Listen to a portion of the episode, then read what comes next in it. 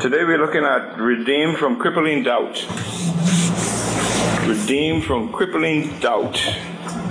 We all have doubts, don't we? Yeah. Is it crippling sometimes?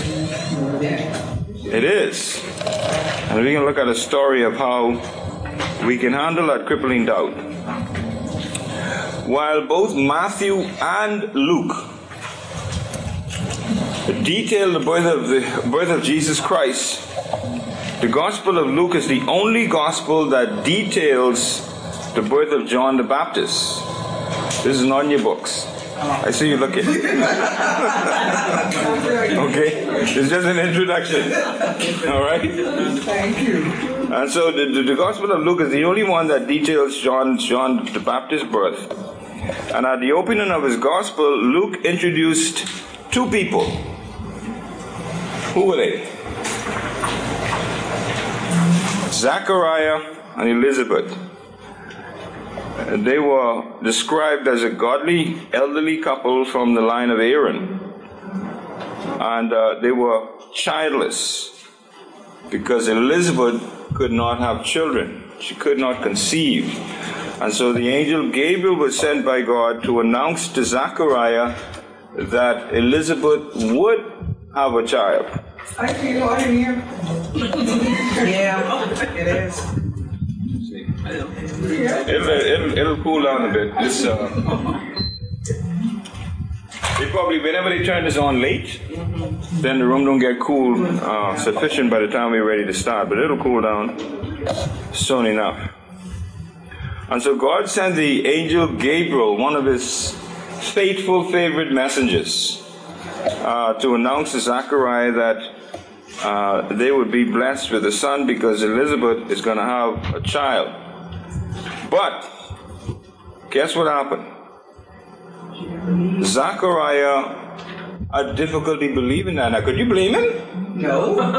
Okay, because it said they were elderly couple, right? Yeah. And uh, so he uh, he had trouble believing, even though it was good news. He had trouble believing it because of the circumstances that they were in. They found themselves in. So with that backdrop, let's look at the first question on page 91. Whose word have you learned to always trust? God's word. God's word. God's word. Okay? Of course, we should. But is there any person in particular that uh, you know that through your experience you've learned to trust that person's word? Anybody you could think of? Your parents. Huh? Your parents. Your parents? Okay. My husband. Husband? Okay. Anybody else? Teacher. Teacher? Okay. Yeah, we always try like to trust teachers, right? They're supposed to know. Yeah. All right, and uh, and of course, uh, good friends, special friends, and of course, probably uh, families. Hmm? The doctor. Okay. Well, that's a good person to trust. You don't trust that person, you're in trouble. Okay, let's look at the um, the paragraphs on page 92. Someone read that, please. Meet Bible meets life. Truth is, trust isn't what it used to be. My grandfather never locked his door. In fact, he didn't even have locks on the doors and windows of his house. But I wouldn't think of leaving my car unlocked even while making a quick trip into the grocery store. Would you? No. Blind trust is never wise. But we often left often let skepticism replace any form of trust. And why wouldn't we? Elected officials promise big changes, but they rarely deliver. More and more religious leaders are caught in moral failures. Corporate executives hoard money while their companies and their employees hurtle toward financial ruin. It's difficult to trust people. And let's admit it, sometimes it's difficult to trust God. Zechariah certainly believed in God, but when God sent a specific word to him, he found it difficult to trust. As we'll see, God didn't leave Zechariah in his doubt, and he will not leave us either. Okay. How many of you have keys on you? You all have keys, right? Take them out. Take out your keys. And you should be able to identify on your keys what these keys are for, right? Now I have a little key here, and it don't look like the normal key. What do you think that's for? Huh? Looks like six. Safety deposit box? No. What kind of key do you think that is? Let me see, I can't see. Padlock. Oh, yeah. Yeah. Padlock? Yeah. Yeah. No. No, no, not padlock. Uh, Cockies. A briefcase. No. looks like a briefcase. Look at it. Let me pass it around. Pass it around. Look at that one key right here. Tell me what that is for. It doesn't look like a normal key. No, doesn't. Pass it around. Pass it around. Wrong. But I have a, a that's one key. But I have a case that I keep in uh, that I keep, and it has a whole lot of keys in it. And all those keys are for different places. Ah, not for that. Right? And I, I remember I got a, a call from a lady who came to town. She came to stay in her father's place. And um, she um, needed a key because she didn't have a, her father, the parents moved away a long time ago, and she came to visit. And um, she came to stay in the place and have some friends stay in the place. And um, and because they were planning on leasing the place, they asked us to remove all the personal effects. So we took all the personal effects, packed them up, and put them in storage. And then I got a call that night uh, that she needed the Wi-Fi and all that stuff. Well, we didn't leave that stuff in there because that's that's considered personal stuff. All right. So and she needed a landline phone. Now, in this day and age, some people don't use landlines. Yeah. Anybody figure out what I key for? Security. For that um, sandbox, you're talking about all those keys. No, no. Security. Alarm. Uh, okay, keep trying to figure it out. Storage. Uh, but I had to go back in storage and pull out the landline phones and give them to her to put back in. But I have this case with all of these keys in it. And if I didn't have those keys labeled, I'll be in trouble. And uh, the people that I that I work for, they have a they have a penthouse on the fifth floor, and to get to their penthouse, they need to get into the main door, and they don't have a key for that. You need a code for that. All right, and so they travel a lot. They're out of town a lot. You figure it out? Yeah. What? Elevator. No, this is a special door lock. No. okay, keep passing it along. All right, so um, and one day they called me. They were out of they they, they traveled for months at a time, and uh, one time they came back and they couldn't get in their house because they couldn't remember the code. Of course, it doesn't work with a key. So they called me and asked me, "What is our code to get in the house?" All right, so we gave them the code. But without codes, there are keys. All right, and um, we all have keys for something, right? Anybody figure it out yet? Huh? No, it looks like a fridge key though. It looks like a fridge key. That your Rolls Royce? Huh? That your Rolls Royce? No? It's not the key that you, um, you buy a lock and you have the key and then you have it rewire again. No, that's not it. okay, you figured it out yet? Okay, let's look at um, the point. That's not my misery. The point on page top of page 92. What is the point? God's word can be fully trusted. God's word can be fully trusted. This key is for a club. What club? You know what a club Oh, is, yeah, the right? club that put on the wheel of the car. The club that you put on your car's steering wheel. Right? There's a club for everything, right? well, we have we have we have we have three cars in the family, and each of those cars have one of these keys. Have a club that we lock at night because one time we had a situation where we had a van and someone broke into the van and was trying to steal it, and uh, um, so we had clubs put on all of them, even though some of the cars have alarms. The alarms still you need a club, and so that key is for a club. But we all have special keys. The point is, we all have special keys for different things, right? And that was the point of the key. So the point of God's word is that we can be, that God can be fully trusted. The whole point of the lesson that we're going to look at today. So let's look at what the Bible has to say. Someone read the passage on page 93, uh, verses 11 to 17, Luke chapter 1. An angel, an angel of the Lord appeared to him, standing in, standing to the right of the altar of incense. When Zacharias saw him, he was startled and overcome with fear. But the angel said to him, Do not be afraid, Zachariah, because your prayer has been heard. Your wife Elizabeth will bear you a son, and you will name him John. There will be joy and delight for you, and many will rejoice at his birth. For he will be great in the sight of the Lord, and will never drink wine or beer.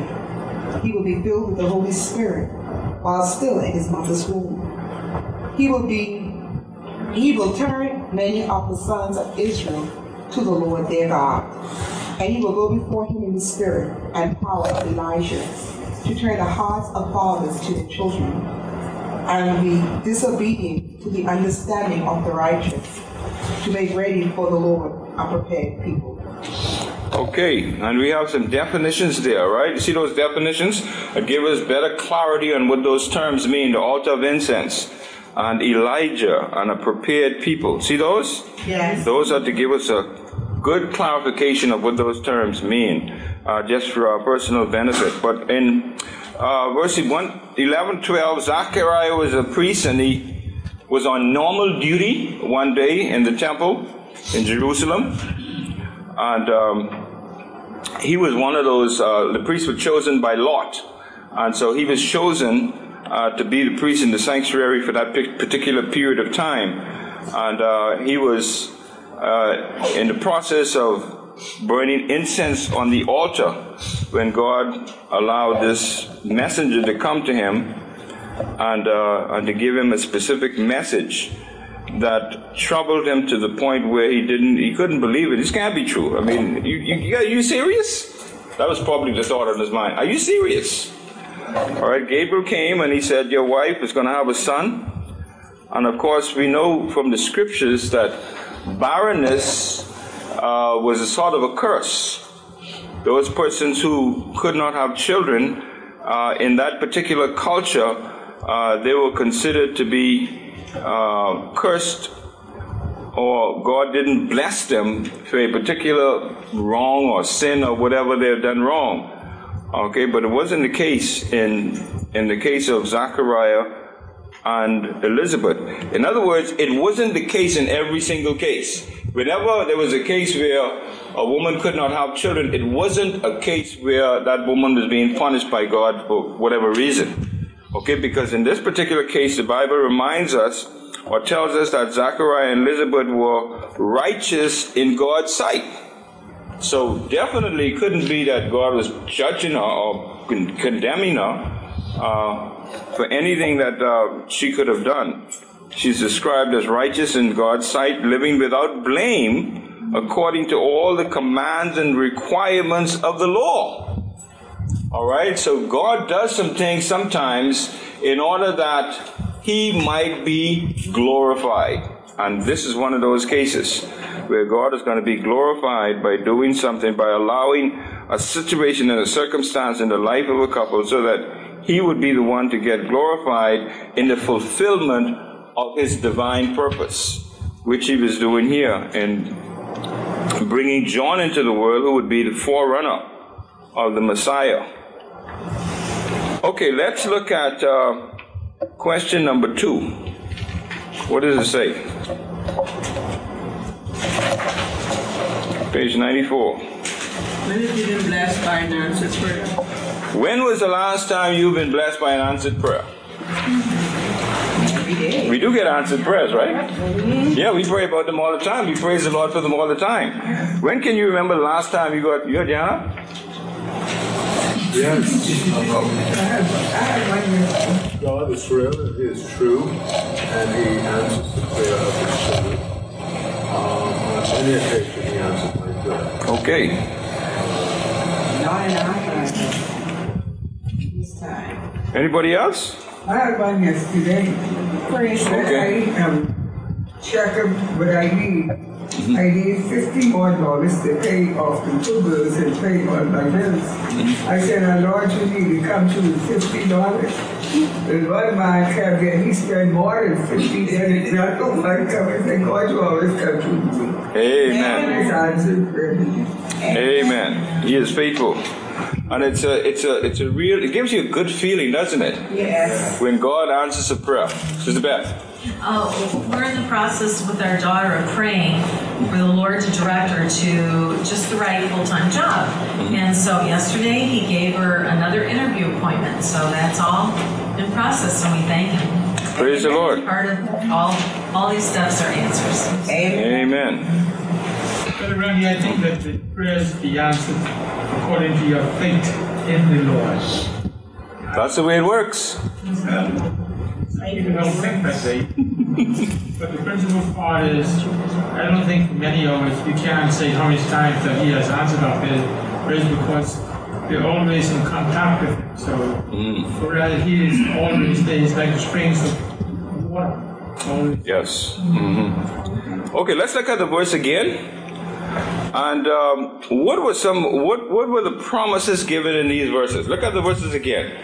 Uh, there are at least six promises uh, given in those verses. Who could tell me what those promises were that were given? God is a promise keeping God. That means if He keeps promises, He gives promises, right? What are some of the promises that you notice in that passage that we just read? God hears our prayers. God hears our prayers, okay? Verse 13. All right.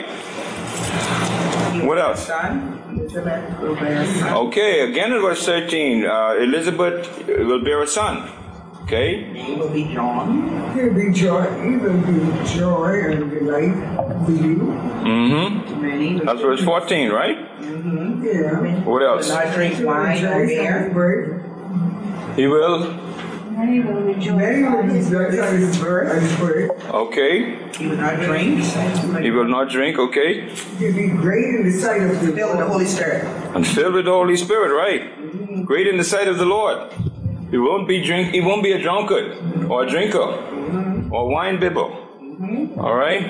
Now, now, because of the behavior that John exhibited, some people thought he was a drunkard, right? Mm-hmm. Okay. What else do we see? He will turn many sons of Israel to the Lord. Okay, he will turn many sons of Israel to the Lord, their God. What else? You will go before him in the spirit and power of Elijah. Okay, you go before him in the spirit and power of Elijah. Okay, those are some tremendous promises uh, that God had made. Anyway, 17, right? Mm-hmm. He will go before him in the spirit and of Elijah. What is the spirit and power of Elijah? Everybody like to know that, so we need to know what is the spirit of and power of Elijah.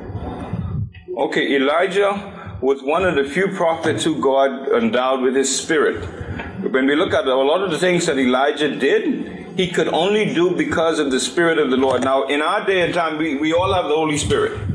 Okay, but in the pro- in the days of the prophets, not all of the prophets had been endowed by the Spirit. There were special occasions when God endowed a particular prophet with, with, with His Spirit, and Elijah was one of those prophets whom God allowed, who, who God endowed with His Spirit, and he was able to accomplish all of the great things that we and the miraculous things that we see him accomplish in the Word of God. And uh, and uh, remember when Elijah was being called home, uh, and uh, and God chose Elisha. Remember what happened, right? God was God allowed His Spirit to go in on Eli, in Elisha as well. Okay, so that was uh, uh, made Elijah such a unique prophet among the many others that God used. Okay, we have an exercise on page 95, an activity, trusting God. Look at that one. Okay, so to, to what degree have you been able to trust God throughout different phases of your life? Answer the following questions to see how your level of trust has progressed. And we get a couple of questions there. How much did you trust God as a child? Um, you can either say no trust or you can go in the middle between no trust and complete trust, or you can go all the way to complete trust. Okay, now we know that children are trusting, right? They believe everything you tell them. Yes. All right, so the question is, how much do you trust God as a child? Is it no trust, little trust? I think almost. Okay, that's that's for you to answer as before the Lord, but it, it reminds us of how we can trust God. And then the other one is, how much did you trust God ten years ago? Is it the same today? Do you trust Him as much today as you did ten years ago? And then how much do you did you trust God five years ago? No trust, complete trust, or in between? How much did you trust God last week? No trust, complete trust, or in between? Okay? In other words, our trust in God should be growing the more we are in a relationship with the Lord. Okay? Now, child, childlike trust is a little different because, like we say, children trust God, they trust you for everything. Yeah, innocent. And then when we get older, it seems as if as we get older, that trust diminishes. Yeah. Okay, but if you're a child of God, that trust is supposed to grow. Okay, let's look at 90, the, the paragraphs of 94. Someone read that, please. The Bible is filled with miracles, and two of the most familiar have to do with miraculous births. Abraham and Sarah and the birth of Isaac, Mary and Joseph and the virgin birth of Jesus. Another important birth preceded the birth of Jesus by mere, by mere months, the birth of John the Baptist, the forerunner of Christ. Like Abraham and Sarah, John's parents were past childbearing years. Zachariah and Elizabeth desired a child. They had prayed for one, probably for years. In spite of their righteousness and blameless lives, their prayers had seemingly gone unanswered. Seemingly. In reality, God heard their prayers and He chose to respond in His own timing. When the angel Gabriel appeared to Zachariah, the man naturally was startled and overcome with fear. Who wouldn't be? But the angel sought to calm his fears and announced that your prayer has been heard. Gabriel gave specific details about Zachariah's son, including what his name would be and the kind of impact he would have on the world. Gabriel also promised that the son would bring joy and delight to his father, and that many would rejoice at his birth. We all desire to have our prayers answered. If we didn't expect an answer, we wouldn't ask in the first place. Yet, how many times do we seek something from God only to be surprised when He answers? Or how many times do we ask God for direction, yet we hesitate when He gives us direction through His Word? Perhaps it would be easier if an angel would. Perhaps it would be easier if an angel stood directly in front of us with the answer. But as we'll see, even such a miraculous sight doesn't always remove our doubts. God wants to establish a pattern with His children. When we hear His word, we should believe it, push through our fear, and step out in faith. Okay, let's look at what the Bible has to say. Luke uh, 18 to 20 on page 93.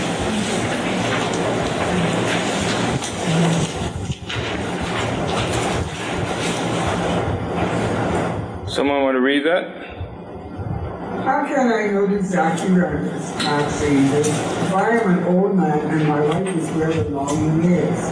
The angel answered him, I am Gabriel who stands in the presence of God. And I was sent to speak to you and tell you this good news. Now listen, you will become silent and unable to speak until the day these things take place, because you did not believe my words which will be fulfilled in their proper time. He asked for, for writing time and. His name is John. And then Okay, you can stop right there. Now notice, what is the consequences for doubt here? Punishment. Huh? Punishment. Punishment. So God does have an issue with being doubtful when we doubt Him, right? Yeah. Yeah, this is an example right here. You know, God is just as concerned about uh, being doubted as we are. You know, when you ask someone to trust you and they don't trust you, you get upset, right? Of course. God is the same way. He wants us to trust Him, and we don't trust Him. Uh, he is concerned about that. It, it affects Him. It bothers Him, we can say. And so in verse 18, we know, note uh, Zachariah's response. How can I know this? You know, how can I know this? Zachariah's question amounted to a demand for a sign. In other words, Lord, show me something that'll, really cause me to believe this. All right, and we know that in the Bible times, everybody wanted a sign. Right? Zachariah spoke from unbelief as he reminded the angel that both he and his wife were very old. Instead of looking to God in faith, the priest looked at himself and his wife and decided that it was an impossible situation. How many times do we do that? All the time. Don't we do that too? Yes. God promises that He's going to do something in our lives, and we look at our situation and say, and we, we, we, we look at our situation from our own carnal perspective of unbelief and doubt. And we say, nah, that can't happen. Yeah. Even though God says it can. And then uh, God would perhaps do something in our lives uh, to punish us for that doubt. And so for us, the doubt that we have becomes a crippling doubt, like it was for Zachariah. Zachariah counted the angel's word of promise. He says, I'm an old man and my wife is well along in years. And so rather than focusing on the good news of God's promise delivered through the angel, Gabriel, Zachariah chose to focus instead on the difficulties of his and his wife's situation. And we do the same thing today, don't we? Oh, yeah. And so Gabriel emphasized just who Zachariah was talking to with these words. In other words, when Zechariah expressed doubt, Gabriel looked at him and said, Do you know who I am? Boy, you know, what, what happens when people say that? You know, I was when I was working in the bank, this guy came to cash a check, and I didn't know him. God knows I did not know the man. But he was a popular entertainer. And um, and I asked him for identification. Boy, what did I did that for? You're supposed to anyway. You're supposed He- to anyway, even if they He man, he unloaded on me. You know, here's an innocent teller in the bank. That's the procedure. You know, can you give me, show me identification? And he started carrying on. You know, I am this and I am that and I am the next. You don't know me. And one of the other tellers next to me knew him, and he said, and he came with his pen and he initialed the check, and I and I cashed it for him. You know, but Gabriel says, "Do you know who I am?" you know, everybody knows who Gabriel is. So quite naturally, Gabriel expected Zachariah to, to know who he was. And uh, Gabriel now called for Zachariah to take to understand who he was. A sign in the Old Testament was often associated with a confirming, observable phenomenon which accompanied a word of prophecy. And so, for the next nine months, Zachariah's inability to speak would prove the reality of Gabriel's message. Just because you didn't believe, you're going to be struck with the inability to speak. Boy, that's a that's a warning, eh? That's that's a caution for us, right? Uh, whenever we choose not to believe what God tells us to believe, uh, quite possibly we could be hindered in our daily life by some crippling doubt, by the effects of, of our crippling doubt. Let's look at the paragraphs on page uh, 96. If we can have someone read that, please.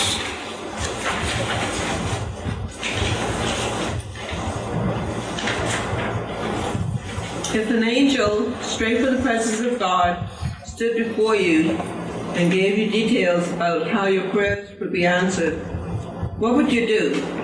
Zechariah doubted. Can we blame Zechariah? That God had answered their prayers for a child was amazing in itself, but the news of his role in the kingdom of God is beyond incredible. I wonder if Zechariah thought to himself, how can I possibly raise a- such a child? How do I take on this responsibility when I feel too old to begin a new season of life with a bouncing baby boy? We do the same thing with God. When we sense His Spirit leading us toward a certain task, we tend to respond like Zechariah God, are you really sure you want me to do this? Zechariah's question to the angel Gabriel was telling, How can I know this? He asked for proof. The angel promised Zechariah that he and Elizabeth would have a special son with a special ministry and a unique task. But Zechariah wanted more than a promise, he wanted proof. And we do too. What further proof could God give? Here was Gabriel, the messenger who stands in the presence of God and about whom Zechariah had read in the book of Daniel. So, so Gabriel gave further proof, a sign that was punitive. You will become silent and unable to speak until the day these things take place, because you did not believe my words, which will be fulfilled in their proper time. The promised child would cry out before Zechariah could. Wow. Even so, Zechariah's doubt did not keep God from working. God always keeps his promises, and his plan will prevail. When we doubt God's word, it hinders our walk with him and our service in his kingdom. Thankfully, that's not where our story has to end. And it's not where Zacharias' story ended either. Okay, now notice the second paragraph there. We do the same thing with God. We are no different from Zechariah in what he did in not believing God's promise. Question number three on page 96. Why is it often hard for us to trust that God will do what he says he will do? Why do we have difficulty with that? Because it goes against logic often. Right, it goes against our common logic. Okay? You know, we, we, we, we're along with everybody else in the world. If everybody else don't believe that that can happen, then we, we fall right in line. Okay? Rather than uh, trusting God based on the relationship that we have with Him and His track record. Why is it that we don't remember God's track record? What do you think? God has a phenomenal track record, doesn't He? Yes. Remember the children of Israel Yes. in the wilderness? Yes. I mean, God would do something for them today, and the next day they were complaining. Yeah. You know, I mean, and God did it over and over and over again. God had, had a phenomenal track record. And every single time that they felt that they didn't get what they wanted, they were like a bunch of small, spoiled kids, right? Right. They didn't get what they want, and then they complain and they complain. Isn't that the way we are sometimes? Oh yeah. Just the way we are. No different. What do you say? The more things change, the more they remain the same. Question number four. Someone's going to say, I, I was saying even Zachariah's case, and didn't you remember Abraham and Sarah? He should have known about that. yeah, they should remember that. He was a priest. Uh huh. There was another case. I mean, theirs was not an isolated situation. They should have remembered. Yeah. Uh, we do the same thing. Question number four. How can we ask questions of God without drifting into doubt? How can we ask? We just answered that question, didn't we? Yeah. Track record, right? Just remember his track record. That's how we can ask questions of God uh, without drifting into doubt. Remember what God has already done. Okay. As we skip ahead to verses 63 to 65, we'll see what happened when both Gabriel's major prophecies come true. So let's look at what the Bible has to say in Luke chapter 1, on page 93 again, verses 63 to 65. He asks. Go ahead. Go ahead. He asked for a writing tablet I wrote. His name is John. And they were all amazed. Immediately, immediately his mouth was open and his tongue set free. And he began to speak, praising God. Fear came on all those who lived around them, all these things were being talked about throughout the whole country. Okay, so Elizabeth had a baby. Finally, she had a baby, And as was required in the Mosaic law, on the eighth day they prepared to circumcise and to name the child. That was a customary in the culture.